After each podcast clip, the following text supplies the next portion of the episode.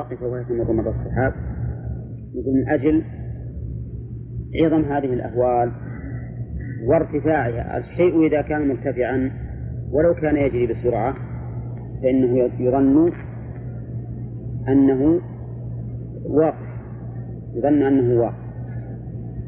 الفائدة الثانية من هذه الآية آه، يستفاد من ذلك أن هذا الأمر الذي حصل لهذه الجبال هو من صنع الله عز وجل. لقوله صنع الله الذي أتقن كل شيء فالذي جعلها جامدة في الدنيا راسية عظيمة ثقيلة كانت في الآخرة تمر مضى السحاب وذلك صنع من صنع الله الذي لا يستطيع البشر أن يفعلوه. الفائدة الثالثة جواز إضافة الصنع إلى الله. صنع الله الذي أتقن كل شيء. ولكن هل يؤخذ منه إثبات اسم الصانع لله أو لا؟ أه؟ لا يؤخذ منه. لا يؤخذ منه ولكنه يخبر يخبر به عن الله. فيقال إن الله تعالى صانع كل شيء. صانع كل شيء على سبيل الخبرية. وأما إثبات اسم الصانع فلا. على أنه يوجد في كلام شيخ الإسلام ابن تيمية وكلام ابن القيم رحمه الله دائما كلمة الصانع. كلمة الصانع. والظاهر أنهم أرادوا بهذا مخاطبة الكلام بمثل ما يتكلمون به. نعم. ولذلك يقول مثلا إثبات الصانع يدل عليه كذا وكذا. مع أننا نرى أن الأولى والأفضل أن لا يثبت حتى بهذا اللفظ بل يقال إثبات الخالق دل عليه كذا وكذا. والخالق جاء في القرآن نعم وهو أبلغ من الصانع. إنما على كل حال الإخبار عن الله بأنه صانع مضافا إلى التعميم مثل صانع كل شيء هذا جائز لا بأس به. والناس يقولون في عباراتهم العامية صانع كل مصنوع. صانع كل مصنوع. هذا خبر صحيح. أما أن تجعله اسما من أسماء الله فلا لأنه يفرق بين الاسم وبين الخبر. هنا نعم. كيف شلون؟ قال يعني يقال صنعة الله هذا؟ لا. لا يقال هو هو صانع. هذا خبر الخبر ضد الاسم يعني الشيء إما أن يخبر به عن الله أو يسمى به الله. فالخبر عن الله يجوز أنك تخبر عن الله تعالى بكل ما ثبت له من فعل. مقيدا إن كان مقيدا ومطلقا إن كان مطلقا. وأما الاسم فلا تسمي الله إلا بما سمى به نفسه. ولهذا يصح أن نقول عن الله سبحانه وتعالى إنه مدبر الأمور مسخر السماوات والأرض مذلل الإبل لراكبيها وما أشبه ذلك. لكن كونك تسميه بهذا الاسم اسماء توصيفية ما صفة الصفة. هي مثل الخبر. الصفة نعم. الصفة التي يصح إضافتها إلى الله تخبر بها عن الله لا مانع. لأن ضرورة أن المشتق دال على صفته. كل مشتق فهو دال على صفته. ولا يمكن أن تقول عن شيء إنه مشتق ثم تنفي الصفة الذي الذي التي اشتق منها. آه طيب. آه الفائدة الرابعة أن هذا الأمر الذي يقع للجبال يوم القيامة أمر عظيم. وجه عظمته إضافته إلى الله حيث قال صنع الله وما أضيف إلى العظيم فهو عظيم كما أن ما أضيف إلى الحقير فهو حقير. الفائدة الخامسة أن الله تعالى متقن لكل شيء من الأفعال والأحكام لقوله الذي أتقن كل شيء مما صنع ولا مما صنع وشرع. مما صنع وشرع. وأما تقييد المؤلف له بقوله صنعه ففيه نظر. نعم فيه نظر. ولا يقال إن السياق في الكلام على الصنع لأننا نقول الكلام على الصنع لكنه جاء بعد ذلك تعميم. ما قال أتقن كل ما صنع قال كل شيء. إذا فالله تعالى متقن لكل ما صنع ولكل ما شرع. يستنتج من هذه الفائدة إثبات الحكمة لله عز وجل. لأنه لا إتقان إلا بحكمة. فلا يمكن أن يتقن الشيء إلا بعلم من المتقن. كيف يتقنه والثاني بحكمة بحيث ينزل كل شيء منزلته. وإلا لفات الإتقان. كيف يتقن الشيء من لا يعلم كيف يتقنه؟ نعم. ممكن هذا ولا لا؟ ليس بممكن. وكيف يتقنه وهو يعلم كيف يتقنه لكنه سفيه لا يحسن أن يتصرف. أيضا لا يحصل الإتقان. فلا إتقان إلا بعلم وحكمة. فمن إتقان الله نستنتج هذه الفائدة وهي إثبات الحكمة والعلم له سبحانه وتعالى. ضرورة أنه لا إتقان إلا بعلم وحكمة. الفائدة السابعة أنا زودت الفائدة السادسة قطع اعتراض كل معترض على ما يحدث في الكون. من تدبيرات أو تشريعات. وجه ذلك أن الله أتقنه. والله تبارك وتعالى أعلم وأحكم من من عباده. فأنت متى علمت هذا الشيء؟ انقطع عنك كل اعتراف سواء سمعته من غيرك أو أوردته على نفسك. والإنسان يعرض له أحيانا شبهات. تعرض له يعطيها الشيطان في قلبه. كيف كان كذا؟ لما كان كذا؟ وما أشبه ذلك. نعم. نقول متى آمنت بأن الله سبحانه وتعالى قد أتقن كل شيء؟ انقطع عنك هذا الاعتراض. وأمكنك أن تقطع به اعتراض غيرك أيضا. نعم. لو فرضنا أن المطر جاء في غير وقته وأفسد الثمار إذا علمنا أن الله أتقن كل شيء وأن هذا المطر من فعله ومن صنعه لا يمكننا أن نعترض ولا لا؟ لأن نعلم أنه نتيجة إتقان. نتيجة إتقان مبني على علم وحكمة. تتقاصر علومنا وحكماتنا عن إدراكه وهذا أمر يفيد الإنسان في أشياء كثيرة. في الشرع أحيانا تأتي أحكام يخفى على المرء وجه التفريق بينها وهي ثابتة عن الشرع. ولكنك تقول الله تعالى أتقن كل شيء.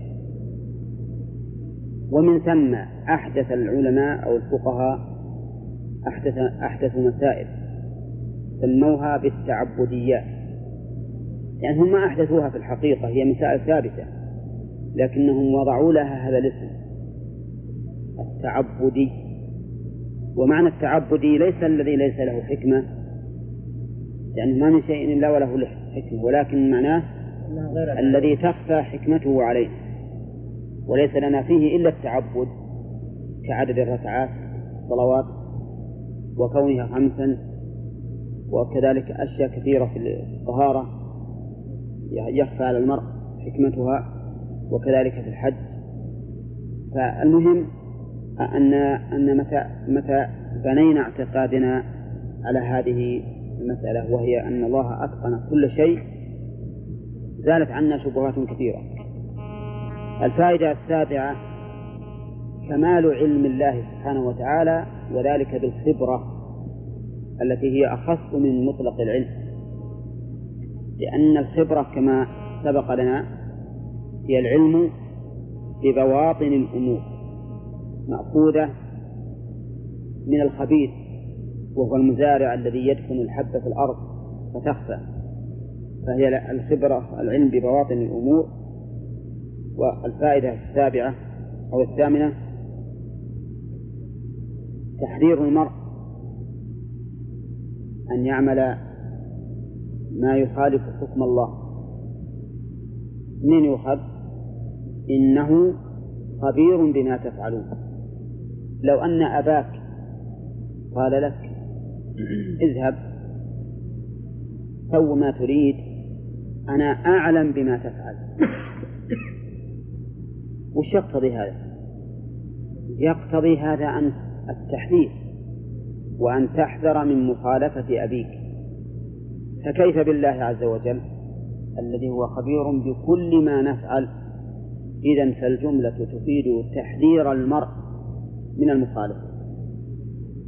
وأنك عندما تسول لك نفسك نفسك معصية لله عز وجل فإنك تعرض عليها مثل هذه الآية. إن الله خبير بما تفعلون. وهو معكم أينما كنتم. وأشبه ذلك من الأشياء التي يجب على المرء إذا هم بسيئة أن يستعرض هذه الآيات حتى تمنعه. الفائدة التاسعة هو آه، أن ما ما يتعلق بالهم المجرد. فإنه لا يؤاخذ به العبد.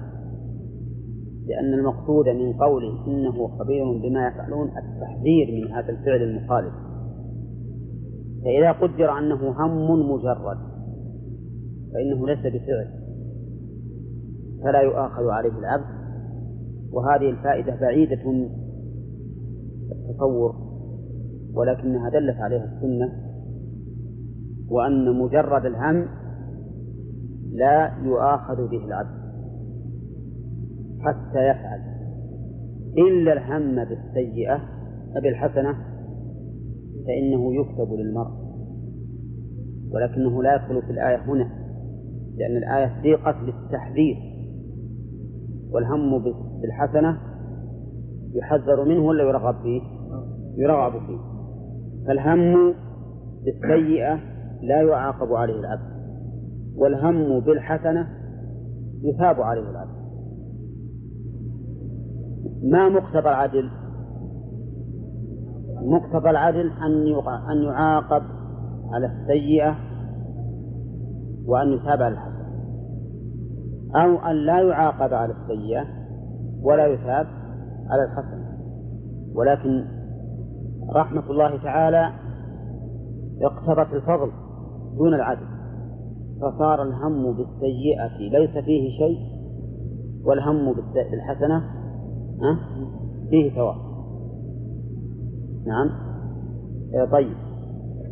ثم قال تعالى من جاء بالحسنة فله خير منها وهم من فزع يومئذ آمنون.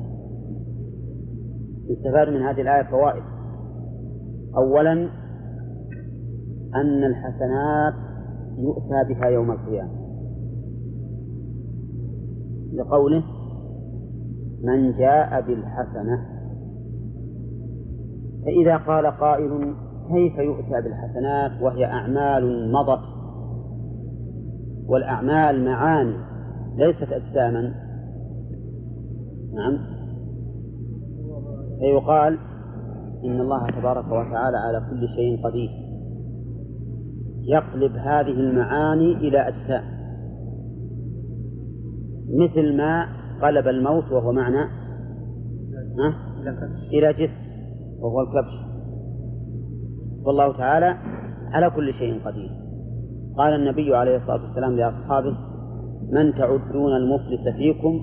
قالوا من لا درهم عنده ولا متاع فقال المفلس من يأتي يوم القيامة بحسنات أمثال الجبال.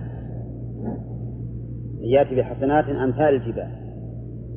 وأخبر صلى الله عليه وسلم أن الله تعالى يقبل الصدقة من الكسب الطيب بعدل التمرة أي ما يعادلها فيربيها كما يربي الإنسان فلوة حتى تكون مثل الجبل. وهذا أيضا عمل عمل. فالمهم أن نقول إن المجيء بالأعمال يوم القيامة ليس ليس بممتنع لأن الله تعالى على كل شيء قدير. الفائدة الثانية أن العبرة بالمجيء بالحسنة لا بعملها لقوله من جاء بالحسنة. وذلك لأن عامل الحسنة في الدنيا قد لا يأتي بها يوم القيامة. وشو يحصل له؟ يحصل ما يبطلها مثلا يحصل ما يبطلها. يا أيها الذين آمنوا لا تبطلوا صدقاتكم بالمن والأذى. فقد يعمل الإنسان الحسنة لكن يأتي شيء يبطلها فلا يأتي بها يوم القيامة. والمدار على الإتيان بها يوم القيامة. الفائدة الثالثة أن الجزاء أفضل من العمل وأعظم. بقوله فله خير منه. وكيفية المفاضلة فيه خالد؟ وش كيفية المفاضلة؟ لا ما أريد الدليل. كيف يكون خيرا منه؟ لماذا؟ أي له ثواب الخير. لماذا يكون الخيرية؟ لأجل الخيرية محمد؟ يكون الخيرية أن يثاب ثوابا من عند الله. أكبر مما عمل من العمل. إيه لكن كيف؟ نعم. له عشر أمثالها أين؟ هذا الخيرية. أي الخيرية. نعم. والمفردة الخامسة الرابعة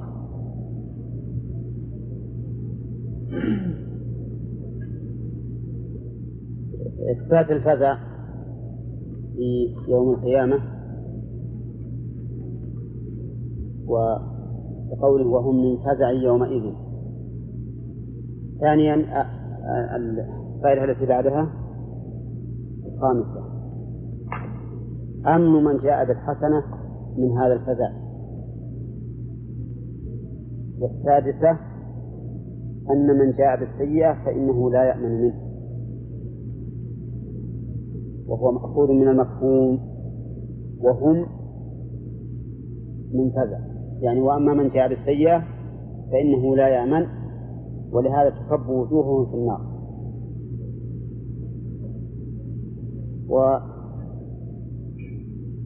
ويستفاد من هذا أيضا أن يوم القيامة لا يقاس بأمر الدنيا. هذه الأفزاع العظيمة لا لا تفزع المؤمنين الذين جاءوا بالحسنات وإن كانت عظيمة في ذاتها لأن الله سبحانه وتعالى في يوم القيامة يخلق أشياء يستبعدها العقل في الدنيا. فالشمس تدنو من الخلائق قدر ميل ومن الناس من يكون في ظل منه. والعرق يصل من بعض الناس إلى كعبيه وإلى ركبتيه وإلى حقويه ومنهم من يلزمه وهم في مكان واحد. مما يتبين به قدرة الله سبحانه وتعالى وأن في هذا المكان الواحد وفي الزمن الواحد يختلفون هذا الاختلاف المتباين. وفي إضافة الفزع إلى ذلك اليوم دليل على شدته من فزع يومئذ. قال تعالى ومن جاء بالسيئة فكبت وجوههم في النار. هل تجزون إلا ما كنتم تعملون؟ وهذه الآية مبتدأ اليوم. هل تجزون أي ما تجزون؟ يعني أن الاستفهام هنا بمعنى النفي. والاستفهام بمعنى النفي أبلغ من النفي المجرد. لأنه يدل على النفي وزيادة. فهو مثلا ما تجزون إلا ما كنتم تعملون يدل على أنهم لا يجزون إلا ما كانوا يعملون. لكن هل تجزون يدل على تقرير هذا الأمر وأنه لا يمكن للإنسان أن يجازى إلا بما كان يعمل ويكون فيه تقرير وتقريع في نفس الوقت. وقال المؤلف ويقال لهم تبكيتا قل هل أي ما تجزون إلا جزاء ما كنتم تعملون من الشرك والمعاصي؟ قوله ما تجزون تقدم الكلام عليه لأن ما حضر. وقوله إلا جزاء ما كنتم تعملون هل فيه صرف لللفظ عن ظاهره؟ ها؟ كيف ذلك؟ أي طيب جزاء ما كنتم طيب وش الفرق؟ لأن قوله إلا ما كنتم تعملون يقتضي أن يكون العمل هو الجزاء نفسه. أن يكون العمل هو الجزاء. إلا ما كنتم ومن المعلوم أن العمل ليس الجزاء. ليس الجزاء. الجزاء شيء والعمل شيء آخر. عندما تستأجر إنسان إنسانا يعمل لك ثم تعطيه الأجرة. فعمله غير أجرته. العامل لله سبحانه وتعالى عمله غير جزائه فظاهر الآية هل تجزون إلا ما كنتم تعملون؟ إن الإنسان يجزى بعمله. أولى لذلك احتاج المؤلف أن يقدر هذا المحذوف. إلا جزاء ما كنتم تعملون. لكن ما في الآية أبلغ. لأنه من باب المبالغة في العدل أن يجعل الجزاء هو العمل. يجعل الجزاء هو العمل. كأن الجزاء نفسه عملك مبالغة في العدل. فأنت إذا كنت تريد ثوابا كثيرا فاعمل كثيرا لأن ثوابك عملك. وأما قولها هل تجزون إلا جزاء ما كنتم تعملون ففي أيضا ركاكة ما تجزون إلا الجز... إلا جزاء العمل. معلوم. كلمة تجزون يستفاد منها الجزاء. فلا حاجة إلى تقدير فالصواب إبقاء الآية على ما هي عليه على ظاهره. ويفهم أن الذي يعطونه هو الجزاء من قوله هل تجزون والتعبير عن الجزاء بالعمل نفسه مبالغة في في العدل بحيث يكون جزاؤك عملك وقوله من الشرك والمعاصي هذا ما ذهب إليه جمهور أهل العلم وهو الصواب أن الكافر يعاقب على أصل الكفر وعلى المعاصي أيضا التي عملها. فالمشرك إذا زنى وسرق سرق وشرب الخمر يعاقب على ذلك. فيعاقب على الأصل والفرع. وهذا هو الذي عليه جمهور أهل العلم. واستدلوا لذلك بقوله تعالى يتساءلون عن المجرمين ما سلككم في سقر؟ قالوا لم نك من المصلين. ولم نك نطعم المسكين. وكنا نخوض مع الخائضين وكنا نكذب بيوم الدين. فالصلاة والصدقة ليست من الأصول وإن كان الصواب أن أن الصلاة من الأصول وأن تاركها يكفر. لكن الصدقة ليست من الأصول. حتى الزكاة على القول الصحيح لا يكفر تاركها. نعم. ومع ذلك ذكروا أنها من أسباب دخولهم النار. ولولا أن لها تأثيرا في الجزاء ما صارت من الأسباب. وهذا دليل على أنهم إيش؟ يعاقبون على فروع الإسلام كما يعاقبون على أصوله وعلى هذا فيعاقبون على معاصيهم التي دون الشرك. وهذا بلا شك كمال العدل. لأنه إذا كان المسلم يعاقب عليها فكيف بالكافر؟ هل تكون للمسلم نقمة وتكون للكافر نعمة؟ لا. بل أبلغ من ذلك الكافر يعاقب حتى على المباح للمؤمن. حتى المباح للمؤمن الكافر يعاقب عليه. قال الله تعالى قل من حرم زينة الله التي أخرج لعباده والطيبات من الرزق قل هي للذين آمنوا في الحياة الدنيا خالصة يوم القيامة. وفوق من قول خالصة يوم القيامة أنها لغير المؤمنين ليست خالصة يوم خالصة. وأنهم سيجازون عليها وهذا أيضا مقتضى النظر إذ كيف يتنعم الإنسان بنعم الخالق وهو يعصي الخالق؟ لا بد أن يعاقبه يقول أنا أحسنت إليك أطعمتك سقيتك كسوتك أسكنتك زوجتك وما أشبه ذلك فيعاقب على هذه النعمة لأنها تحتاج إلى إلى إلى شكر. قال قل لهم إنما أمرت أن أعبد رب هذه البلدة أي مكة الذي ما قال التي ليش؟ لأنها صفة لمذكر رب رب هذه رب هذه البلدة الذي ولهذا تعرف الذي على أنه اسم موصول مبني على السكون في محل نصب. صفة لأي شيء؟ لرب. رب هذه البلدة الذي حرمها أي جعلها حرما آمنا. جعلها كونا ولا شرعا؟ شرعا.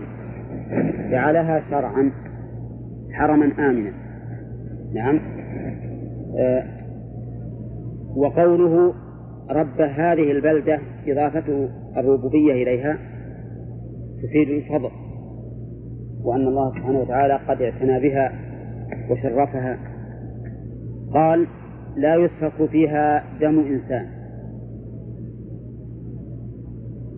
والحديث لا يسفك فيها دم. وأين أعم؟ دم إنسان أو دم؟ دم أعم. ولهذا لا يسفك بها دم إنسان ولا دم صيد وأما المواشي من الإبل والبقر والغنم وما أشبهها فإن هذا دل دلت السنة على جواز. وقوله ولا يظلم فيها أحد نعم هذا ليس خاصا بمكة. حتى غير مكة لا يجوز أن يظلم فيه أحد. لكن ولذلك ما جاء في الحديث لا يظلم فيها أحد. بل قال الرسول لا يسفك بها دم. فليس من خصائص مكة أن لا يظلم أحد. صحيح أن الظلم في مكة أعظم من غيره ومن يرد فيه بإلحاد بظلم نذقه من عذاب أليم. أما أن أن الظلم في غيره مباح فلا. كذلك لا يصاد صيدها. لا. لا ما ما ما, ما تدل عليه. لأن هنا ما يريد فيه بإلحاد الباء تدل على أن الفعل مضمن؟ مضمن معنى العزيمة الصادقة. نعم. ما تضاعف السيئة هنا ضاعفوا بالكيفية فقط. لا الكمية. وهو معنى أن السيئة تكون يجزى عليها سيئتان. وإنما المعنى أنها تكون أعظم. وأن تعرف الفرق بالكيفية أن كيفية العقوبات تختلف. قد أضرب هذا هذا الإنسان ضربة واحدة وأضرب الآخر ضربة واحدة وتكون هذه الثانية مؤلمة والأولى غير مؤلمة. قال ولا يصاد صيدها. صح هذا ولا لا؟ صحيح. وغيرها يصاد. ولا يختلى خلاها صحيح وغيرها يختلى نعم. في المدينة يختلى خلاها نعم. يجوز. إنما يحرم الشيء اللي بدون حاجة في المدينة. وأما الذي بحاجة فيجوز. هذا الفرق بينها وبين مكة. و وذلك من النعم على قريش أهلها في رفع الله تعالى عن بلادهم العذاب والفتن الشائعة في جميع بلاد العرب. نعم. إذا قوله الذي حرمها أي جعلها حرما وجعلها حراما. وما قلناه أعم مما قال المؤلف لأن المؤلف يقول جعلها حرما آمنا ثم ذكر الأشياء. فهي حرم وحرام أيضا. حرم وحرام. حرم بمعنى أنها محترمة وحرام بمعنى أنها محرمة. لهذا من قصدها فإنه يشرع له بإجماع أهل العلم أن لا يدخلها إلا محرما. وفي وجوبه خلاف معروف. أيضا من جملة احترامها أن المشركين لا يقربونها أولى لا يقربون المسجد الحرام فيكون الحرم كله محرما عليه لأن دخولهم للحرم من قربان المسجد الحرام. فلهذا كان ذلك احتراما لهذه البلدة. ومع ذلك يقول الله عز وجل وله تعالى كل شيء فهو ربه وخالقه ومالكه. الجملة الأخيرة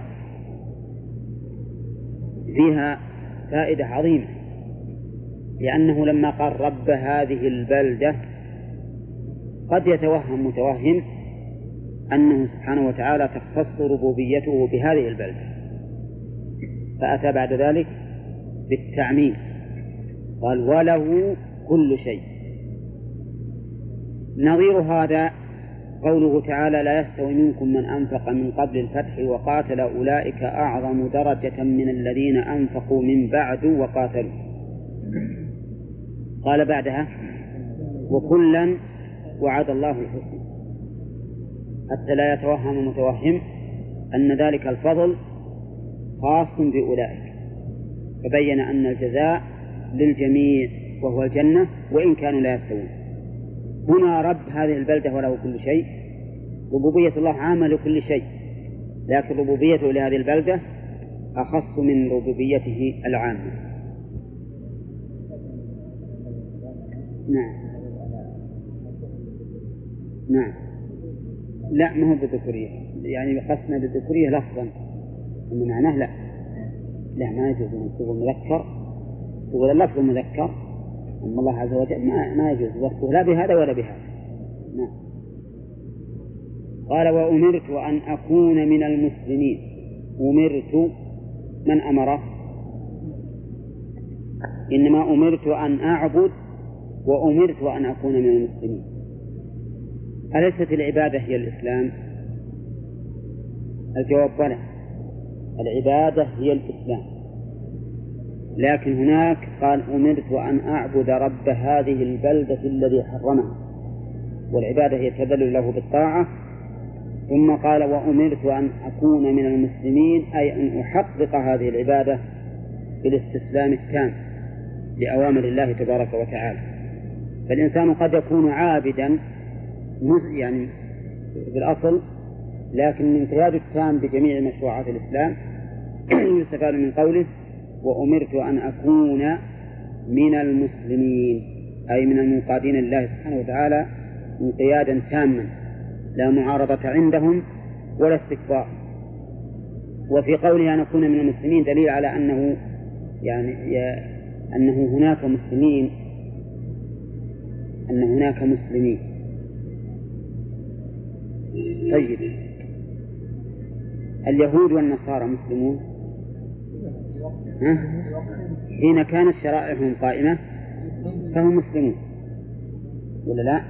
لكن أما بعد أن نسخت فإنهم إذا لم يلتزموا بالشريعة الناسخة لم يكونوا مسلمين. الإسلام هو الدين عند الله في كل زمان ومكان. وبعد بعثة الرسول عليه الصلاة والسلام لا إسلام إلا باتباع شريعته وإلا فأصل الإسلام كما تعرفون من الاستسلام والانقياد وهذا يشمل كل انقياد لله سبحانه وتعالى سواء في عصر هذه الأمة أو قبلها. نوح عليه الصلاة والسلام يقول وأمرت أن أكون من المسلمين مثل ما قيل للرسول عليه الصلاة والسلام. وقال وقال عن يعقوب إنه قال لبنيه يا بني إن الله اصطفى لكم الدين فلا تموتن إلا وأنتم مسلمون. وقالت في القيس إني ظلمت نفسي وأسلمت مع سليمان لله رب العالمين. وأمرت أن أكون من المسلمين وأن أتلو القرآن عليكم تلاوة الدعوة إلى الإيمان. فمن اهتدى فإنما يهتدي لنفسه أي لأجلها فإن ثواب فإن ثواب اهتدائه له. ومن ضل عن الإيمان وأخطأ طريق الهدى فقل إنما أنا من المنذرين. قوله أن أتلو القرآن التلاوة تنقسم إلى قسمين تلاوة لفظية وتلاوة معنوية. فالتلاوة الأولى قراءة القرآن والتلاوة الثانية العمل بما جاء به القرآن. مأخوذة من تلف الشيء يتلوه إذا تبع وصار تلو له. فقول الرسول وأن أتلو القرآن يشمل هذا وهذا. أن أتلوه قراءة وأن أتلوه اتباعا. فهو مأمور بذلك. يعني فكأنه يقول سأتلو القرآن عليكم تلاوة قراءة. وأيضا سأتلو القرآن تلاوة اتباع. ولا أبالي بمخالفتكم وإعرابكم. وهذا دليل على بل وهذا ليس للرسول عليه الصلاة والسلام فحسب بل لكل من اتبع الرسول. يجب عليه أن يتلو القرآن تلاوة لفظية. وقد علم أن قراءة الفاتحة ركن من أركان الصلاة التي هي من أركان الإسلام. ثانيا يجب على المسلم أن يتلو القرآن تلاوة اتباعية ولا يبالي بمن خالفه. ولو أننا راعينا شعور الناس وراعينا عصور الناس بقي الدين ليس دينا. بل صار الدين عادة إن تقبله الناس حسب عاداتهم صار دينا وإن لم يقبلوه لم يكن دينا. والواجب أن يكون الدين بعيدا عن عادات الناس. بمعنى أن يكون الحكم هو القرآن والسنة. لا ما يعتاده الناس فيما يفعلونه من عبادات أو غيرها خلافا لبعض الناس الآن الذين يريدون أن يتابعوا الناس فيما هم عليه ولو كان باطلا. وهذا ليس بصحيح لأننا لو مشينا على هذا الأمر أو على هذا المنهاج ما بقي حياة الإسلام كان الإسلام يبقى ميت يبقى ميتا ويموت منه جزء في هذا العصر ثم يأتي عصر آخر فيموت منه جزء آخر وهكذا حتى ينقضي. ولكننا إذا كنا نعمل بالإسلام ونجدد نجدد حسب ما يقتضيه الكتاب والسنة لا حسب آرائنا صار ذلك هو القيادة. وأما أن نسكت وندس رؤوسنا في التراب ونقول هذا الناس ما يمكن نخالفهم نعم أو أو نتهيب قول بعض الناس طلعتم علينا بدين جديد نعم هذا الدين ما عرفناه من قبل وما أشبه ذلك فإن هذا لا لا ينبغي أن يمنع الإنسان عن قول الحق. ولهذا قوله وأن أتلو القرآن تلاوة لفظ تقوم به الحجة عليكم وتلاوة اتباع لا أبالي بمعارضتكم ومخالفتكم. وهذا هو الواجب على كل مسلم في كل مكان. طيب لكن مراعاة الناس بمعنى تدريج الناس حتى يسلكوا الصراط الصحيح هل يجوز ولا لا؟ ها؟ هنا. مراعاة الحال يعني بالتدريج لا بأس به. ولهذا الذي نرى أن الدعاء إلى الله سبحانه وتعالى بالحكمة يتناول هذا الأمر. وهي نقل الناس إلى إلى الإسلام مرحلة مرحلة. وإن كان بعض بعض الناس يقولون إن هذا في أول الدعوة. صحيح أن الإسلام تطور. جاءت الصلاة ثم الزكاة ثم الصيام ثم الحج. حرم الخمر على عدة وجوه. نعم. الصيام أوجب على عدة وجوه. لكن نقول كما أن هذا في أصل الدعوة أو في أول الدعوة هو أيضا في آخرها. بعث معاذ متى كان؟ ها؟ في سنة عشر من الهجرة. ومع ذلك يقول ادعهم أولا. ثم إلى الصلاة. ثم إلى الزكاة. فالرسول رتب هذا. ما قال ادعوهم إليها جميعا. فمثلا لو رأينا إنسانا منهمكا على فعل معصية. وعرفنا أننا لو قلنا له أقلع عنها نهائيا إنه ما يتمكن. أو أن ينفر. فلا بأس أن ننقله عنها شيئا فشيئا بالتدريج. لأن هذا كمعالجة المرض. المرض ما يمكن يعني تعالجه مرة واحدة. لا بد من تنقل من شيء إلى شيء حتى يتم استئصال هذا المرض.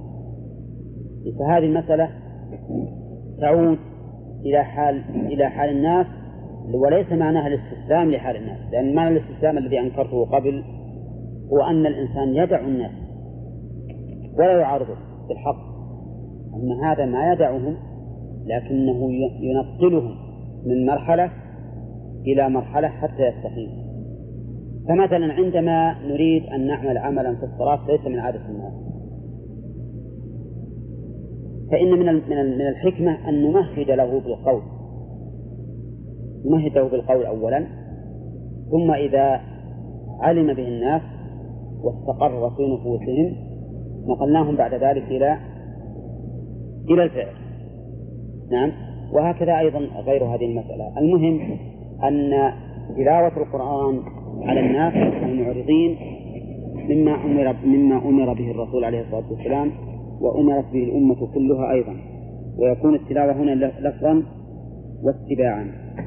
ولكن الشأن كله في أن لا نتخاذل أمام الأمر الواقع بل يجب علينا أن نكون على وجه أقوى وأشد نعم.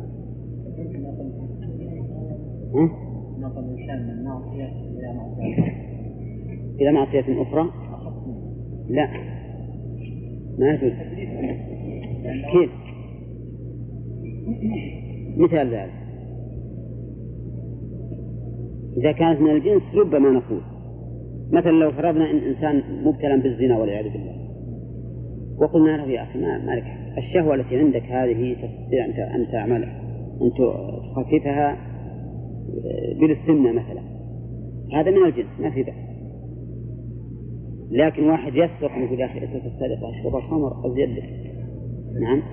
هذا ما يمكن. ها؟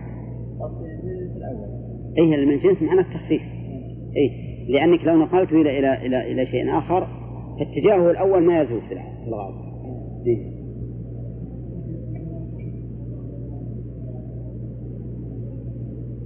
ودنيا مؤثرة. أي نعم. المعنى إن حتى عليك بخاصة نفسك ما ينافي الأمر بالمعروف والنهي عن المنكر؟ لأنه من خاصتك. لكن معنى أنك دعهم يعني لا تهتم بهم بحيث يشعرونك عما يجب. لأن بعض الناس يهتم بهذا الأمر حتى أنه ينشغل بالناس عن نفسه. تجد حتى يصلي وهو يشعر بأنه يعمل فلان أو تصور أنه غصب عن كان يقول يلا صل. فهذا هو الذي ينهى عنه.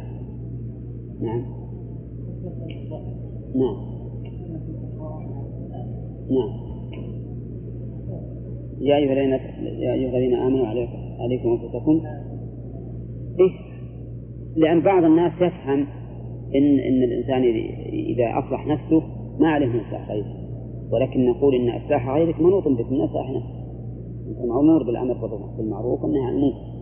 لكن إذا ضلوا فإن ضلالهم لا يضره بعد أن تقوم بما يجب عليك من الدعوة والأمر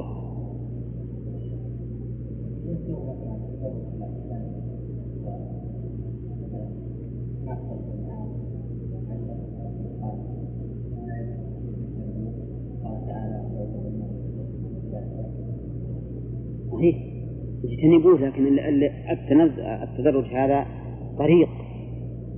وليس معنى ذلك أني إذا نقلت من هذا إلى أخف إني أبيح له الأخف لكنه طريق تدرج. التدرج هنا أو ليس ليس معناه ثبوت الحكم على الدرجة التي نزلناه إليها. ولكن معناه أننا ننقله من الدرجة العظمى إلى إلى إلى الأخف ثم إلى تركها بالكلية فقوله عليه الصلاة والسلام اجتنبوه لكن ما هو الطريق الاجتناب هو هذا الذي نقول. طريق الاجتناب هو هذا الذي نقول. ولذلك الآن عندما تنهى إنسان عن منكر تأتي الذي قاله النبي عليه الصلاة والسلام فيه وهو مكة لقوله هذه البلدة والإشارة هنا للقريب.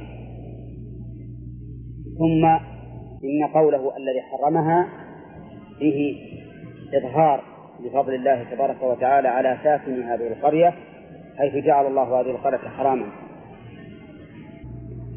قال وله كل شيء وأمرت أن أكون من المسلمين.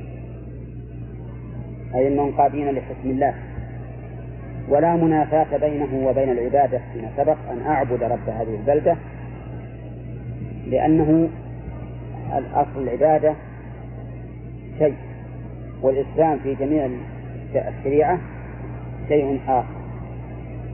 وأن أتلو القرآن تلاوة لفظية تقوم بها الحجة عليه وتلاوة عملية تطبيقية يتبين بها أنني لست بمبال من يخالفني بمن يخالفني.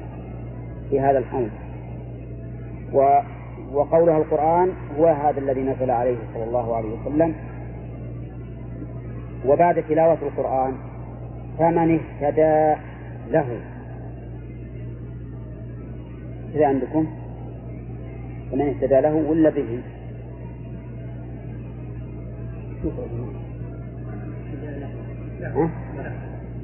له. فمن اهتدى له ولكن على تفسير المؤلف يصير اهتدى بمعنى قال. لأن اهتدى ما تتعدى باللام تتعدى بالباء اهتدى به. لكنه ضمنه بمعنى انقاذ وتضمينه معنى الانقياد ليشمل هداية البيان العلم وهداية التوفيق الذي يهتدي وينقاد له. فإنما يهتدي لنفسه أي لأجلها فإن ثواب اهتدائه له. صحيح. من اهتدى بهذا القرآن وانقاد له فالمصلحة لمن؟ ليست لله عز وجل لأن الله غني عنه. وليست لفلان ولا لفلان لأن كل نفس لها ما اكتسبت وعليها ما اكتسبت. إذا فهو لنفسه. فهو لنفسه. وإن كان ينتفع الداعي بذلك أيضا انتفاع الدال فإن الدال على الخير كفاعله. لكن أصل الثواب لمن؟ للفاعل. أصل الثواب للفاعل. فلا يقال مثلا أن الرسول صلى الله عليه وسلم يدعو الناس ليهتدوا فيكون له أجر. بل قصده عليه الصلاة والسلام الأول هو نفع الخلق. ولهذا قال فإنما يهتدي لنفسه وإن كان النبي عليه الصلاة والسلام ينتفع باهتدائه فهو تبع. فإنما يهتدي لنفسه ومن ضل عن الإيمان وأخطأ طريق الهدى فقل له إنما أنا من المنذرين. المؤلف قدر له في من اهتدى. وقدر هنا فقل له والسبب أنه يقدر هنا لأجل أن يرتبط الجواب بالشرط. لأن قوله وأن أتلو القرآن فمن اهتدى اهتدى لأي شيء؟ للقرآن الذي أتلوه أو بالقرآن الذي أتلوه. وهنا من ضل من شرطية. فقل إنما أنا من المنذرين. ما يمكن يكون قل إنما أنا من المنذرين. جوابا لقوله ومن ضل إلا إذا كان فيه ضمير يعود عليه. ولهذا قدره بقوله فقل له إنما أنا من المنذرين. فإذا قال قائل ما هو الحكمة في حذف؟ قلنا الحكمة في حذفه العموم. يعني فقل له ولغيره إنما أنا منذرين من المنذرين. يعني معناه أن هذه الجملة التي هي وصف ثابت للرسول صلى الله عليه وسلم ليست خاصة بمن يضل بل من يضل ومن لا يضل. يقال له إن الرسول عليه الصلاة والسلام من المنذرين ومعنى المنذر المخوف. قال المخوفين فليس علي إلا التبليغ. وقوله إنما أنا. إنما أداة حصر إنما أداة حصر فإذا قال قائل هذا يفيد اختصاص الرسول صلى الله عليه وسلم بالإنذار مع أن الله يقول إنا أرسلناك بالحق بشيرا ونذيرا ولا تسأل عن أصحاب الجحيم. قلنا لكن لكل سياق ما, ما يناسبه من اللفظ. فهنا المخاطب من؟ قوم منكرون. فكان ذكر جانب التخويف في حقهم أولى من الجمع بينه وبين التبشير. نعم. قال وهذا قبل الأمر بالقتال. والمؤلف رحمه الله يسلك هذا المسلك كثيرا في مثل هذه الآية ويقول إنه قبل الأمر بالقتال. وهذا يتضمن أن تكون الآية منسوخة. لا يعمل بها. ولكن هذا قول في غاية الضعف. والصواب أن هذا يقال حتى بعد الأمر بالقتال فالنبي عليه الصلاة والسلام وش عليه؟ عليه الإنذار والتبليغ وليس عليه الهداية. ما عليه الهداية؟ والرسول عليه الصلاة والسلام يقرأ في كل جمعة غالبا أو كثيرا يقرأ فذكر إنما أنت مذكر لست عليهم بمسيطر إن إلينا إيابهم ثم إن علينا حسابهم. وكيف تكون مثل هذه الآيات التي تكرر على المسلمين في جمعاتهم؟ تكون منسوخة. ثم إن النسخ ليس بالأمر الهين دعواه. ليست بالأمر الهين. يعني وش معناه؟ معناه إبطال دلالة الآية أو الحديث. وهذا يتضمن الاعتداء على الله سبحانه وتعالى وعلى رسوله. ولهذا يجب على الإنسان أن يحترز غاية الاحتراز من دعوى النفس وإذا عجز عن الجمع فيقول سبحانك لا علم لنا إلا ما علمتنا. لكن المؤلف رحمه الله وغيره كثير من أهل العلم إذا عجزوا عن الجمع قالوا هذا منسوخ نعم وهذه وهذا مسلك ليس بجيد. وليس بسديد وليس بصواب بل هو خطير. وقد ذكر ابن القيم رحمه الله أن المنسوخ في الشريعة لا يتجاوز عشرة أحكام.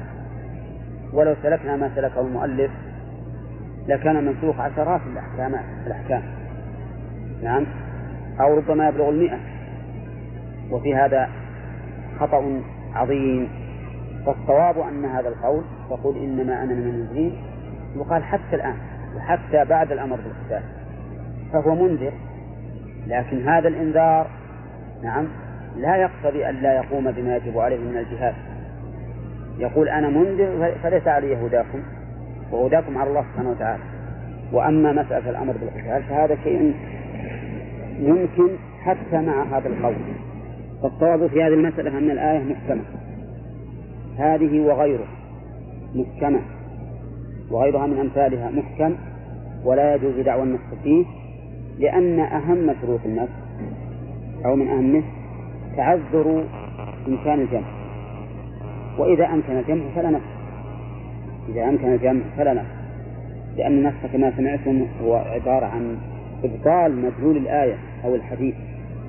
هذا أمر ليس بالهين يجي حديث وتمسح عليه ترى معنى معنى النص أن ضربنا عليه. نعم؟ نعم. لا من الشروط. لا. لا ما هو بشرط. لا ما هو بشرط هذا. المهم إذا تعذر الجمع وعلم التاريخ فالمتأخر ويقول إنما أنا من المنذرين. هي بالكسر ولا بالفتح؟ ها؟ لأنها اسم فاعل فهو منذر. والناس منذرون. وقل الحمد لله. معطوف على قوله إنما أمرت فإنه على تفسير قل. يعني وقل الحمد لله. وهذا هذه الجملة للثناء على الله تبارك وتعالى. وقد أثنى الله على نفسه في ابتداء الخلق وفي انتهائه وفي ابتداء إنزال القرآن وفي مقام التعظيم للرسول عليه الصلاة والسلام في إنزال القرآن وما أشبهه. فهنا قال الحمد لله. وش عليه؟ على كمال صفاته وبيان آياته. نعم. ومنها سيريكم آياته فتعرفونها. سيريكم والإراءة أبلغ من البيان. لأنه قد يكون الشيء بينا وتعمى عنه الأبصار. ولكن الإراءة أبلغ. إذ كل مرئي فهو بين وليس كل بين مرئيا والسين في قوله سيريكم تفيد فائدتين. الفائدة الأولى قرب هذا الأمر. والفائدة الثانية تحققه. فهي تفيد التحقيق والتقريب. سيريكم آياته والإراءة هنا بصرية وهي لما كانت معداة بالهمزة تنصب مفعولين فالمفعول الأول الكاف والمفعول الثاني آياته آياته. وقوله سيريكم آياته هل المراد بآيات الله هنا الآيات؟ الدالة على صدق ما أخبر به في القرآن فتكون الآيات الكونية أو هي أشمل من ذلك. الظاهر أنها أشمل من ذلك أنها تشمل الآيات الدالة على صدق ما وعد به رسوله وتوعد به أولئك.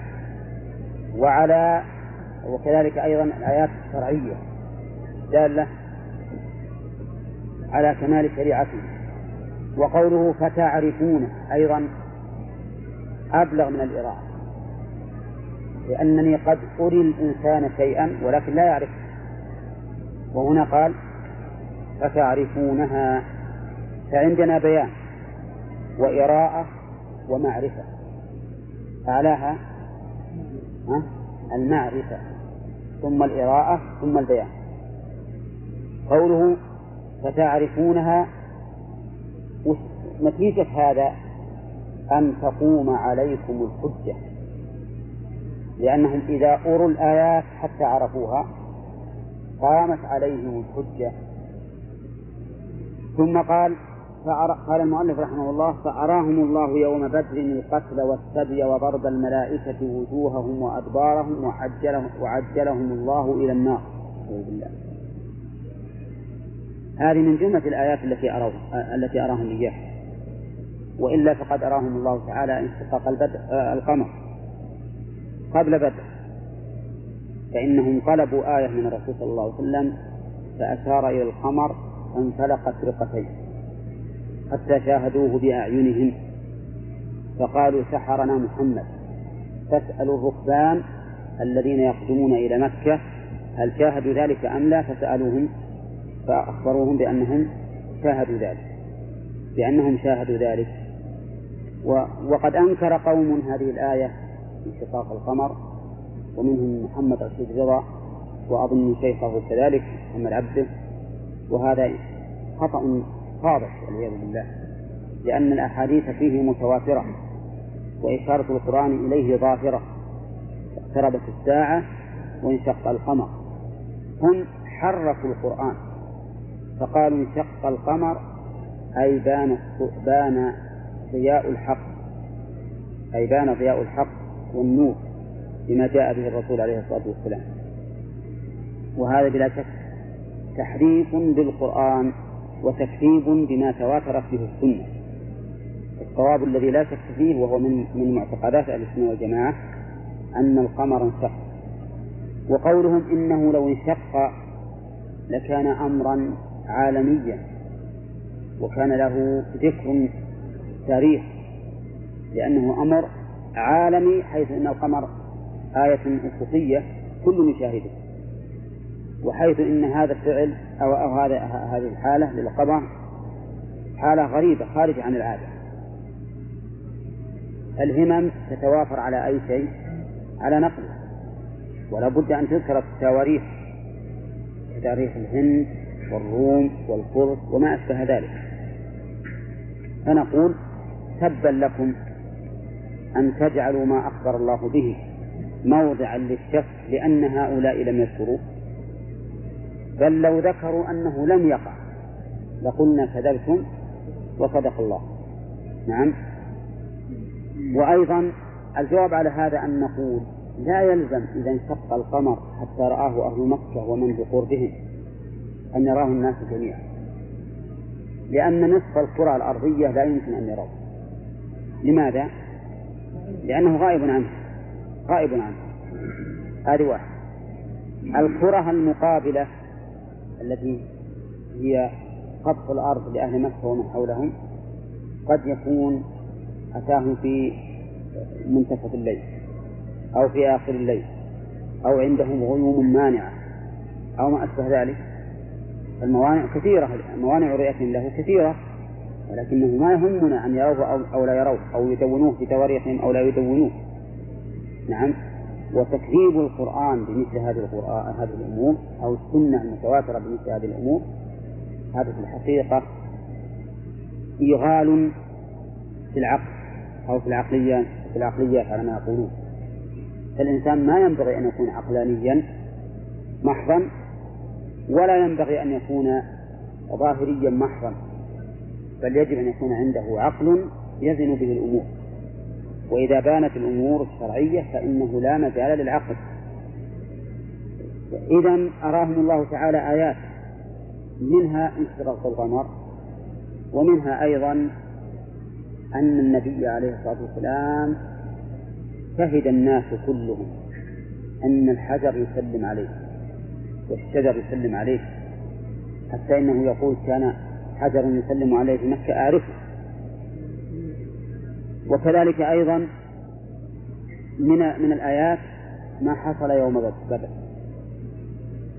يوم بدر حصل من الآيات قتل وسبي وقتل لمن؟ إيه لرؤساء الكفار. ما هو لأطرافهم؟ لصناديد قريش. نعم. وقتل صناديد أعداء النبي عليه الصلاة والسلام آية له لأن ذلك نصر له. ولو كان ما قاله باطلا ما كان الله تبارك وتعالى لينصره أبدا. لأن الله ما ينصر الباطل على الحق نصرا مستمرا ولكن قد يكون للباطل صولة قد يكون له صولة ليمحص الله المؤمنين. فينتصر أهل الباطل لكنه انتصار موقت. نعم. كذلك أيضا السبي سبي منهم أحد ولا لا؟ ها؟ نعم. سبي سبعون رجلا منهم وذهب بهم إلى المدينة وهم أيضا المسبيون من أشرافهم. المهم أن هذا هذه الواقعة وقد بدر أثخنتهم تماما وأذلتهم. إذلالا بالغا. ولهذا سماه الله تعالى يوم الفرقان لأن الله فرق فيه بين الحق والباطل. وتعلمون أن الناس ينتظرون ماذا يحصل. العرب لما رأوا أن النبي عليه الصلاة والسلام وهم قلة 313 رجلا غلبوا حوالي ألف من قريش كامل العدة أو العدة وال وال والعدد كثير عرفوا أن أمر الرسول صلى الله عليه وسلم سيظهر. كذلك أيضا الملائكة يضربون وجوههم وأدبارهم. نعم. هل هذا ورد في بدر؟ ولا ورد في الكفار مطلقا؟ ولو ترى إذا توفى كفر الملائكة يضربون وجوههم وأدبارهم وذوقوا عذاب الحريق. نعم. طيب لكن في بدر هل ذكر أن الملائكة تضرب وجوههم وأدبارهم؟ إذ يوحي ربك إلى الملائكة أني معك. فثبت الذين آمنوا سألقي في قلوب الذين كفروا الرعب فاضربوا فوق الأعناق واضربوا منهم كل بنات. ما في أنك تضرب الوجوه الأدبار فيه أنهم يضرب فوق فوق الأعناق. يعني تضرب أعناقهم. نعم. ويضرب منهم كل بنان. يعني الأيس. فهذا هو الظاهر. هذا هو الظاهر. وأما ما ذهب إليه المؤلف فلا أعرف في ذلك. سنة أيضا بينت هذا. وإن كان المؤلف له وجهة نظر بأن الملائكة تضرب وجوههم إذا أقبلوا على المسلمين. وتضرب أدبارهم إذا أدبروا عن المسلمين. لكن ما دام ما دام أن هذا لم يرد فالأولى الاقتصار على ما ورد.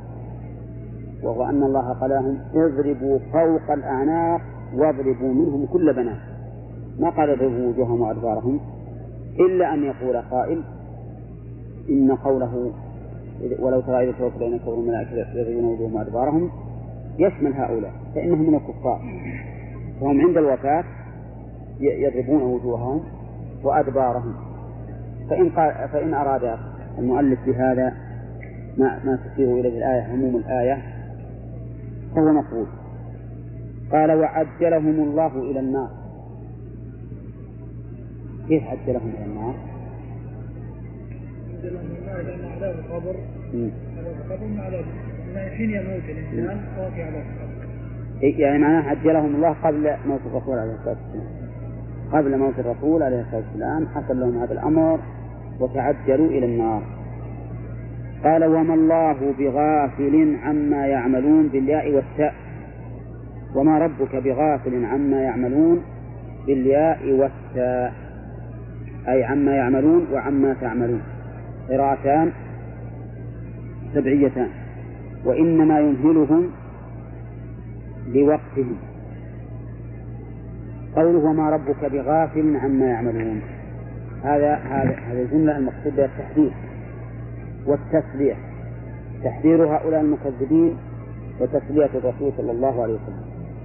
وفيها أن من صفات الله أنها صفة من الصفات السلبية. من الصفات السلبية. وقد مر علينا أن الصفات السلبية تتضمن معنى أمرين. نفي الصفة المذكورة وإثبات كمال ضدها فالله تعالى لا يغفل. ليش؟ لكمال علمه ومراقبته. كامل العلم وكامل المراقبة. وكان الله على كل شيء رقيبا. انتهت السورة ولم يأخذ فوائد الدرس الماضي نأخذه الآن. أولا قال الله تبارك وتعالى ومن جاء بالسيئة فكبت وجوههم في النار. يستفاد منها أن المدار في العقاب على السيئات هو المجيء بها يوم القيامة. لا مجرد العمل. قد يعمل الإنسان السيئة وتكفر أو يتوب منها ولكن العبرة بالمجيء. الفائدة الثانية إثبات عذاب النار. بقوله فكبت وجوههم في النار والعياذ بالله. الفائدة الثالثة بيان شدة العقوبة والعياذ بالله لهؤلاء حيث يكبون على وجوههم في النار. والوجه أشرف الأعضاء وإهانته أعظم من إهانة غيره. لو أن أحدا صفعك على خدك أو ضربك في رجلك أيهن أشد إهانة؟ ها؟ الوجه أشد ولهذا كان إكبابهم على وجوههم في النار والعياذ بالله أشد وأبلغ في الإهانة وفي العذاب. الفائدة الرابعة كمال عدل الله عز وجل. بقوله هل تجزون إلا ما كنتم تعملون. يعني ما ظلمناكم أنتم الذين ظلمتم أنفسكم فعملتم ما استحققتم به هذا العذاب. الفائدة الخامسة أن عذاب أهل النار والعياذ بالله عذاب نفسي وبدني. بدني حيث تكب وجوههم في النار. نفسي حيث يوبخون ويقرعون. هل تجزون إلا ما كنتم تعملون؟ ما ظنك بمن يقال له مثل هذا؟ تجده مثلا يمتلئ خجلا ويمتلئ أيضا ندما. يقول ليت ما عملت ليت وليت ولكن أن لهم التناوش من مكان بعيد. فإذا يجمع لهم والعياذ بالله بين العذاب البدني والعذاب النفسي. وقد ذكر الله تعالى في سورة المؤمنون أنهم يقولون ربنا أخرجنا منها فإن عدنا فإنا ظالمون. وهم لو أخرجوا منها لعادوا لعلم ما فيها إشكال كما قال الله تعالى ولو ردوا لعادوا لما نهوا عنه. لكن يقولون هذا من شدة ما يجدون. فكان الجواب والعياذ بالله أعظم جواب في الإهانة. اخسأوا فيها ولا تكلمون والعياذ بالله هذا جواب في غاية الإهانة والصغار والذل. وقد ذكر أن الله تعالى لا يكلمهم إلا بعد مدة طويلة. بعد مدة طويلة يكلمهم بهذا الكلام الذي لا خير فيه لهم بل هو تيئيس من كل خير ومن كل فرج. نسأل الله العافية. اخسأوا فيها ولا تكلمون يعني اندحروا وذلوا وتلحقكم المهانة والإهانة ومع ذلك لا تكلمون لستم أهلا لأن تكلمون نسأل الله العافية. فإذا يجمع لأهل النار بين العذابين. البدني بعد والنفس هل تجزون إلا ما كنتم تعملون؟ قال آه إنما أمرت أن أعبد رب هذه البلدة الذي حرمها وله كل شيء وأمرت أن أكون من المسلمين. في هذه الآية من الفوائد. أولا وجوب إعلان الرسول عليه الصلاة والسلام بما ذكر لأنه على تقدير قل إنما أمرت. وهو واجب عليه أن يعلن ذلك لأجل أن يكون قدوة فيه. ثانيا قوله أن أعبد وجوب العبادة على النبي عليه الصلاة والسلام. ها؟ لا على النبي صلى الله عليه وسلم. أن أعبد ما يقال إن التكاليف تسقط عن الأنبياء والأولياء. نعم. بل تجب على النبي صلى الله عليه وسلم كما تجب على غيره. تجب عليه كما تجب على غيره. ويجب عليه هو عليه الصلاة والسلام أن يشهد أن لا إله إلا الله وأنه رسول الله. نعم. هذا هذا مقتضى الإسلام. الثالث بهذا نعرف بطلان ما ادعاه أهل أهل من يزعم أنهم أولياء أو أصحاب من يزعم أنهم أولياء حيث قالوا إن الولي يصل إلى درجة يسقط بها عنه التكليف. نعم. وهذا موجود عند الصوفية وغيرهم يقولون الإنسان هذه العبادات التي نكلف بها وسائل. إلى غاية. الغاية اليقين. واعبد ربك حتى يأتيك اليقين. فإذا وصل الإنسان إلى اليقين سقطت عنه العبادة. نعم.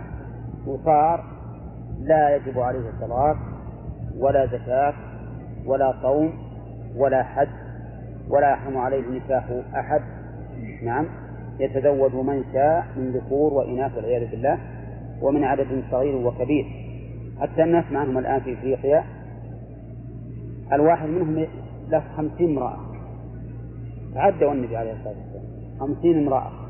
وأيضا ما يتزوج بعقد إذا اشتهى امرأة أرسل إلى أبيها وقال خل بنتك زوجك أريدها زوجك نعم ولا أحد يتمكن من أن يعارض لأنهم يزعمون أنهم وصلوا إلى غاية لا لا يحتاجون معها إلى تسليم. وإذا كان الرسول صلى الله عليه وسلم أمر أن يعبد الله ها؟ فغيره من باب أولى. غيره من باب أولى. بلى.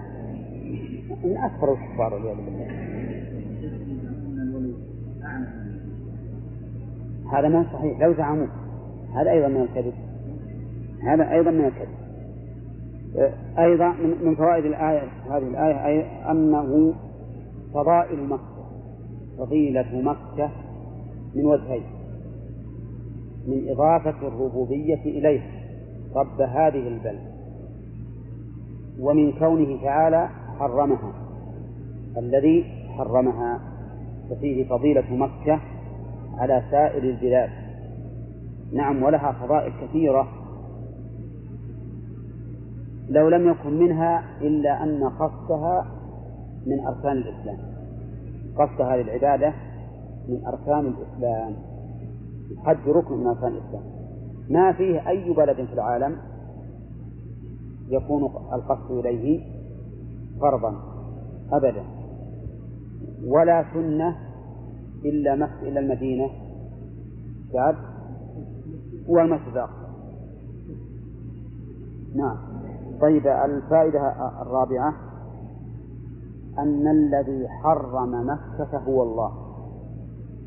بقوله الذي حرمها. فإذا قال قائل ألا يعارض ذلك ما ثبت عن رسول الله صلى الله عليه وسلم من قوله إن إبراهيم حرم مكة قلنا لا لأن معنى قوله حرم مكة أي أظهر تحريمها وأبانه. وإلا فالذي حرمها من؟ الله. ولهذا نقول مثلا إن الرسول صلى الله عليه وسلم حرم الميتة والخمر والخنزير. نعم. يعني أظهر تحريمه وأبانه. وإن كان الذي حرمه هو الله. فالمهم أن هنا لا منافاة بين قوله الذي حرمها وقول الرسول صلى الله عليه وسلم إن إبراهيم حرم نفسه. والجمع بسيط وواضح. نعم. إي نعم حرمها الله. آه، والفائدة الخامسة قوله وله كل شيء. الفائدة الخامسة أن كل شيء فهو ملك لله. مكة وغيره. بقوله وله كل شيء. الفائدة السادسة الرد على المعتزلة القدرية الذين يقولون إن الإنسان مستقل بعمله. فإنه على قولهم يخرج بعض الأشياء عن ملك الله. والله تعالى يقول وله كل شيء.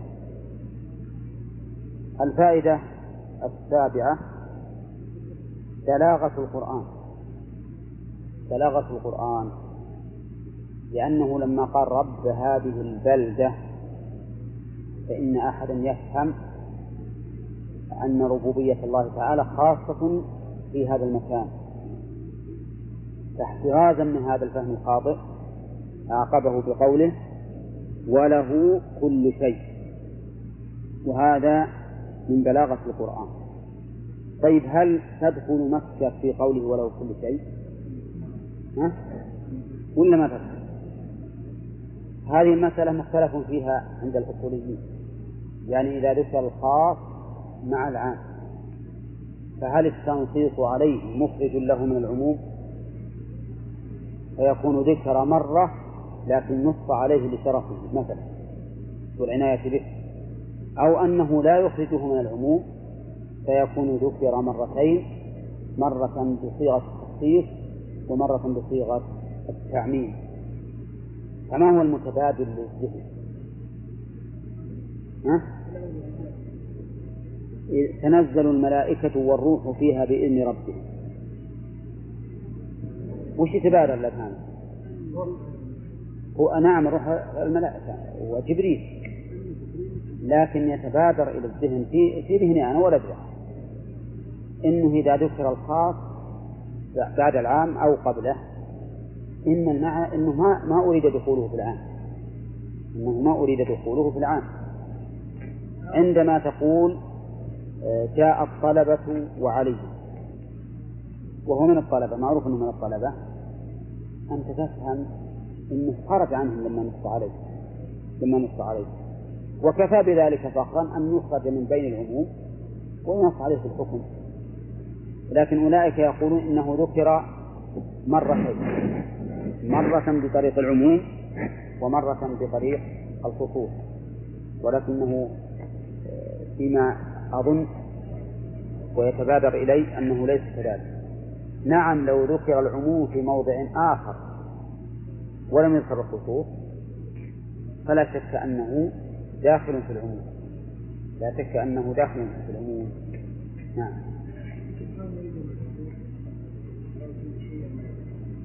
أي على القول بأنه إذا ذكر خاص يكون عام.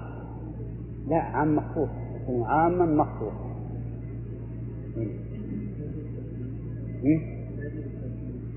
تزيد إلا هو على كل اللي يقول بهذا يقول إنه توكيد. لكن بس مو توكيد مطابق توكيد بالعموم.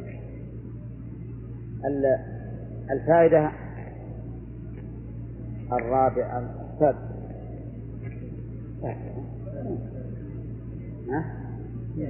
الثامنة. طيب الفائدة التاسعة أن أنه لا يجوز لأحد أن يحكم بغير ما أنزل الله بقوله وله كل شيء. لأن من جملة الأشياء الحكم بين العباد بل هو من أعظم الأشياء. فإذا كان ذلك لله فلا يجوز لأحد أن يستقل به. ما يجوز لأحد أن يستقل به؟ ومن أراد أن يستقل به فقد حاول أن يكون شريكا لله تعالى في ذلك. نعم ونزل نفسه منزلة لا يستحقها. إذا أمر التحليل والتحريم والإيجاب إلى من؟ إلى الله. لأن له كل شيء. أمر التحسين والتقبيح. نعم. لا. الصواب نعم إلى الله. لأن بعض الأشياء ما نعرف عن حسنها وقبحها إلا من الله. لكن أيضا للعقل مجال في هذا. ولذلك أتأمرون الناس بالبر وتنسون أنفسكم وأنتم تتلون الكتاب؟ بعده. أفلا تعقلون؟ نعم. دل هذا على أن العقل يحسن ويقدر. فإن هذا من القبيح. لا تنهى عن خلق وتأتي مثله عار عليك إذا فعلت عظيما. العقل يحسن ويقدر لكنه لا يوجب ويحرم. الإجابة والتحريم إلى الله. وأما التحسين والتقبيح فيحسن ويقدر. ولهذا يحيل الله تعالى أشياء كثيرة إلى إلى العقل. فدل ذلك على أن للعقل أن يحسن ويقبح ولكن من الأشياء ما لا يعلم حسنه وقبحه إلا بطريق الشرع. وهذا هو الصحيح في هذه المسألة. مسألة التقبيح والتحسين العقلي. صار فيها نزاع طويل بين أهل السنة والجماعة وبين أهل البدع. منهم من قال لا يحسن ولا يقبح. والغريب أن هذا هو المشهور من مذهب الحنابلة. قال الفتوحي في كتاب مختصر التحرير في أصول الفقه العقل لا يحسن ولا يقبح ولا يوجب ولا يحرم. يقول أما قوله لا يوجب ولا يحرم فهذا صحيح. وأما لا يحسن ولا يقبح فهذا ليس بصحيح. والناس يروى عن ابن مسعود رضي الله عنه أنه قال ما رآه المسلمون حسنا فهو عند الله حسن. وما رآه ما رآه قبيحا فهو عند الله قبيح. وربما يشهد لهذا قول الرسول صلى الله عليه وسلم الإثم ما حاك في نفسك وكرهت أن يطلع عليه الناس. فإن هذا دليل على أن أن الإنسان لكن الإنسان اللي صفت سريرته وخلص نيته هذا ما يطمئن للإثم أبدا أما الإنسان الفاسق فالفاسق تعرفون أن الزبال يهتم لا تهمه الزبالة ولا لا؟ ها؟ لكن العطار إذا قاعد عند الزبالة ها؟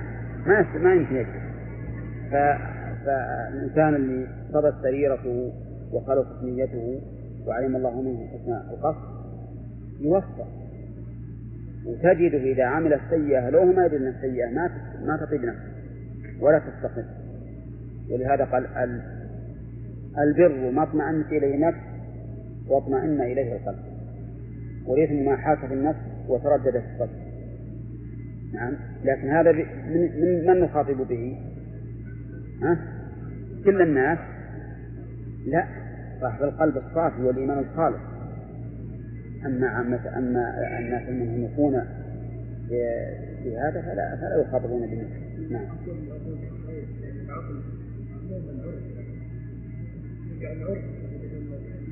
لا لا العقل العرف ما له ما هو دخل. الآن العرف يحسن أشياء قبيحة. نعم. إيه. إيه. إيه. لا هذا مو ما يستحسن. ربما أن العقل يستحسن الزبالة إذا صارت طريقا للكسر لكن نفسيته ما ترتاح لها الإنسان لأنها مؤذية برائحة لا العرف ما يصلح. لأن العرف هذا الناس الآن وقبل الآن يمكن يستقبحون الحسن ويصفون الخبيث. اي اي نعم معلوم لا حتى المسلم الخالص الرسول قال ما ما حاك في نفسه. طيب من فوائد الآية أيضا آه، أن الرسول عليه الصلاة والسلام مأمور بأن يكون من المسلمين. وأمرت أن أكون من المسلمين. الفائدة العاشرة والعدد عليكم يمكن يخطئ الحادي عشرة نعم. أن الإسلام والإيمان شيء واحد. لأن قوله أن أكون من المسلمين لا شك أن ما أمر به هو أعلى الحالات وهو الإيمان. ولكن هذه المسألة وهي هل الإسلام الإيمان أو لا؟ فيها أيضا عراق بين أهل السنة والجماعة. أنفسهم والأشاعرة والصواب أن يقال إن الإسلام عند الإطلاق يشمل الإيمان والإيمان عند الإطلاق يشمل الإسلام. وأما عند التقييد وأن يقرن بينهما فإنه يكون الإيمان ما وقر في القلب والإسلام ما قامت به الجوارح لأن الإسلام من الاستسلام وهي عدم المعارضة. بل الموافقة. المنافقون الذين لا يرضون المعارضة نسميهم نسميهم مسلمين. لكن ما نسميهم مؤمنين؟ لعدم وجود الإيمان في قلوبهم. ومن الناس من يكون وسطا من يكونون وسطا. قالت الأعراب آمنا قل لم تؤمنوا. ولكن قولوا أسلمنا ولما يدخل الإيمان في قلوبكم لما يدخل ما قال لم يدخل؟ يفيد أن الإيمان قريب الدخول في قلوب لكنه لم يدخل إنما هو قريب. والإيمان من المنافقين بعيد. هم ينفرون منه. لو قرب إليهم نفروا منه. لكن هؤلاء الأعراب ما بعد دخل الإيمان في قلوبهم إلا أنه قريب. ولما يدخل الإيمان في قلوبكم. إذا الصواب في هذه المسألة أن الإيمان والإسلام إذا اقترنا إيش؟ افترقا وإذا افترقا اجتمعا نعم. نعم. أي نعم. الإيمان لأنه داخل فيه. وهو, وهو إذا اقترن مع الإسلام فسر بها هذا بهذا وهذا بهذا. أما عند الإطلاق فيدخل فيه. نعم؟ إيش؟ إي نعم يسلمون ظاهرا إي نعم. لا لا لا. لأن الرسول أراد أن أن يفسر ذلك بالأعمال الظاهرة المبنية على الإخلاص والأعمال الظاهرة عند المنافقين هي مبنية على الإخلاص ولهذا يجونهم يصلون مع الناس. نعم ويذكرون الله سبحانه وتعالى بصلاتهم لكنهم لا يذكرون الله إلا قليلا. والرسول عليه الصلاة والسلام لم يفرق بينهم وبين أقاربهم في الميراث وغيره يورث بعضهم من بعض. وأخذ بهذا شيخ الإسلام ابن تيمية وقال إن المنافق يرث من المؤمن والمؤمن يرث من المنافق. واستدل بأن الرسول عليه الصلاة والسلام وهذا الذي قاله صحيح إلا أننا نعارضه فيما إذا علم نفاقه. لأنه إذا علم نفاقه ما يجوز أن يورث من المسلم أو يورث المسلم منه. وقد قال الله تعالى ولا تصلي على أحد منهم مات أبدا ولا تقم على قبره. نعم. فيهم ناس يعلمون وفيهم ناس ما يعلمون. قال وأن وأن أتلو القرآن فمن اهتدى فإنما يهتدي بنفسه ومن ضل فقل إنما أنا من المنذرين. يستفاد من هذه الآية أولا وجوب تلاوة القرآن بنوعين. ما هي النوعان؟ اللفظية والعملية. اللفظية والعملية. فهو واجب على المرء أن يتلو القرآن تلاوة لفظية وعملية. عن ظهر قلب ولا وإن وإن كان نظر؟ وإن كان نظر. الفائدة الثانية فضيلة القرآن وشرفه. حيث كان مأمورا بتلاوته. الفائدة الثالثة وجوب تحكيم القرآن بقوله ونتلو القرآن. آه الفائدة الرابعة وجوب تبليغ القرآن على النبي عليه الصلاة والسلام. القرآن على النبي صلى الله عليه وسلم لقوله وأمرت أن أكون من المسلمين وأن أتلو القرآن. الفائدة الخامسة